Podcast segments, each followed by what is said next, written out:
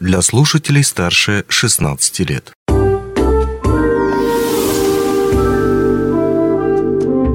Гости дневного эфира. Добрый день, в эфире радио «Мазный край». 1 сентября во всех школах нашего города, да и не только нашего города, района, был праздник. А, дети познакомились со своими учителями, если мы говорим о первоклассниках. Ну а в целом школьники, конечно же, приступают к новому учебному году. О том, каким будет именно этот учебный год, о тех, ну скажем так, перипетиях, с, которым, с которыми предстоит а, встретиться будущим ну, родителям нынешних школьников, а, мы поговорим сегодня с начальником Мирнинского районного управления образования Еленой Мироновой. Елена Михайловна, рад видеть вас в нашей студии. Здравствуйте. Добрый день.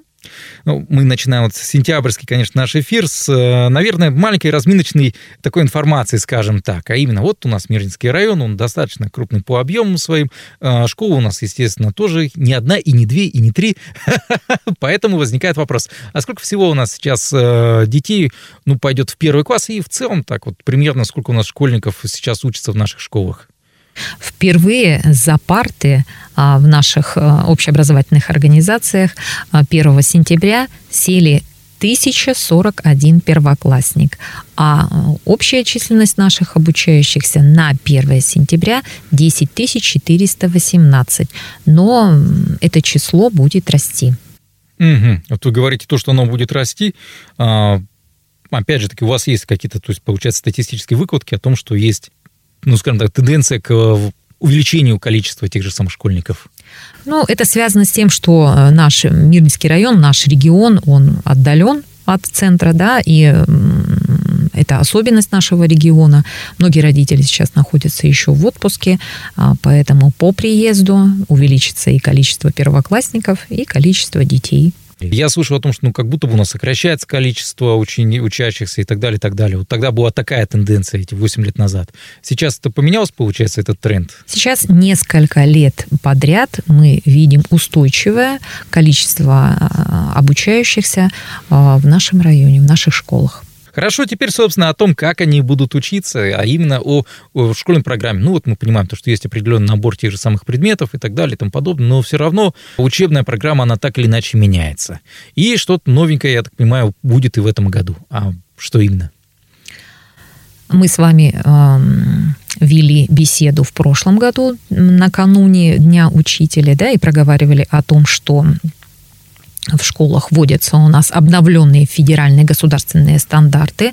А, с 1 сентября 2022 года по обновленным стандартам у нас обучались первые и пятые классы а, в наших э, образовательных учреждениях, то в этом году по обновленным образов... федеральным государственным образовательным стандартам будут обучаться обучающие с 1 по 7 класс.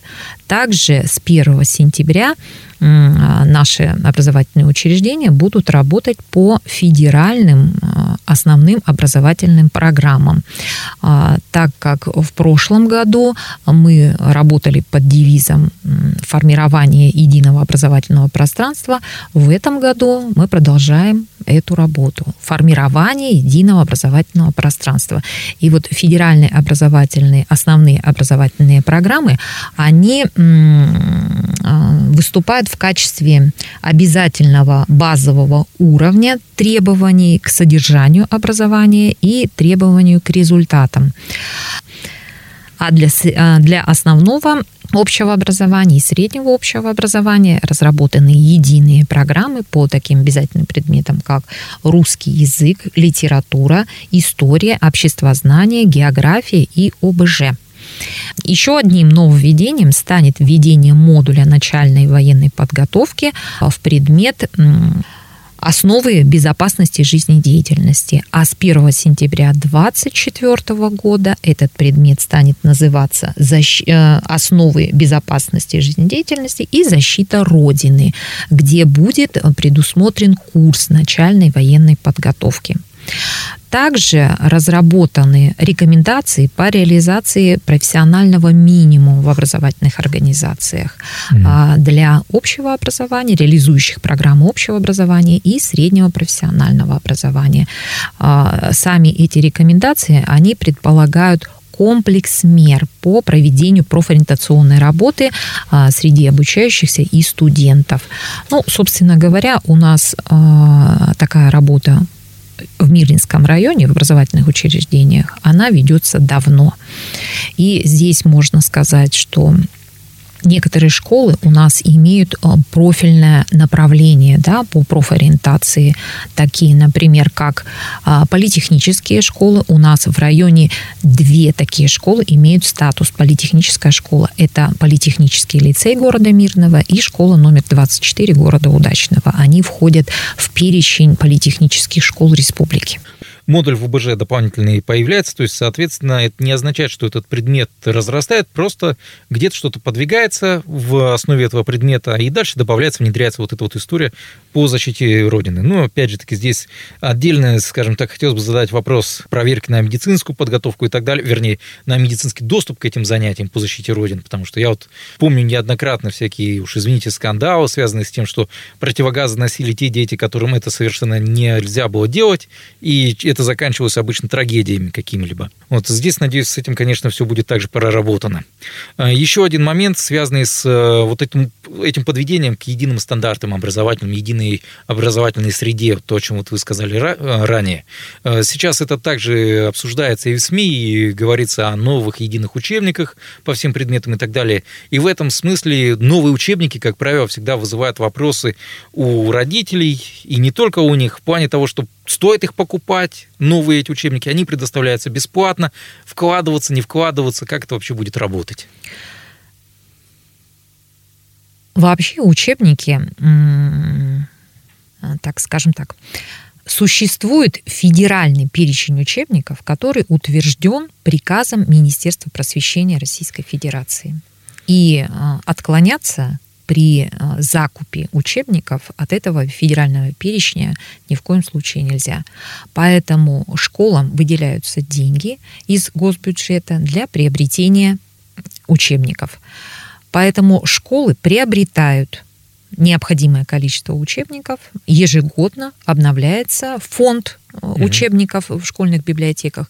И по списочно все школьные учебники выдаются нашим обучающимся бесплатно. Родителям ничего приобретать не нужно. В этом смысле в Мирецком районе все в порядке. То есть эти учебники необходимы закуплены, поставлены. Да, да. да. И в этом году наверное, все слышали, также во всех СМИ эта новость была, что появились новые учебники истории для 10-11 классов. Угу. Также Мирнинский район не стал исключением. Все образовательные учреждения сделали а, заказ а, учебников истории и всеобщей истории для 10-11 классов через книгозаказ. Этот учебник считается госучебником. Поэтому мы ждем поступления сейчас в республику. Это такой централизованный был заказ. А, это поступление будет а, в город Якутск, и а, мы постараемся очень быстро эти учебники получить, забрать и доставить их в школу Мирнинского района. Еще один вопрос. Когда готовился к нашему эфиру, я спрашивал наших коллег, товарищей, друзей и так далее, у кого есть дети как раз школьного возраста, о том, что что их волнует, что их беспокоит. И почти все они спрашивали о рабочих тетрадях. Я долго не мог понять, что это такое, что это за рабочая тетрадь, потому что, когда я учился в школе, у меня была общая тетрадь и тонкая тетрадь. И все, и все у меня были тетради. А есть какая-то рабочая тетрадь, она вызывает вопросы у, родителей, и кто-то говорит, что эти рабочие тетради якобы э, делают э, детей более ленивыми, кто-то говорит, то, что вообще хорошая штука. И возникает вопрос у всех у них, а насколько это действительно востребовано ну, в образовательном процессе, вот этот э, инструмент. Потому что, насколько я понимаю, он требует дополнительных каких-то инвестиций со стороны родителей. Ну, здесь на этот вопрос я отвечу следующим образом. Согласно закону об образовании Российской Федерации, а, каждый учитель имеет право выбирать учебно-методический комплекс автора учебника, по которому он ведет свой предмет. К учебнику разработаны или не разработаны а, рабочие тетради.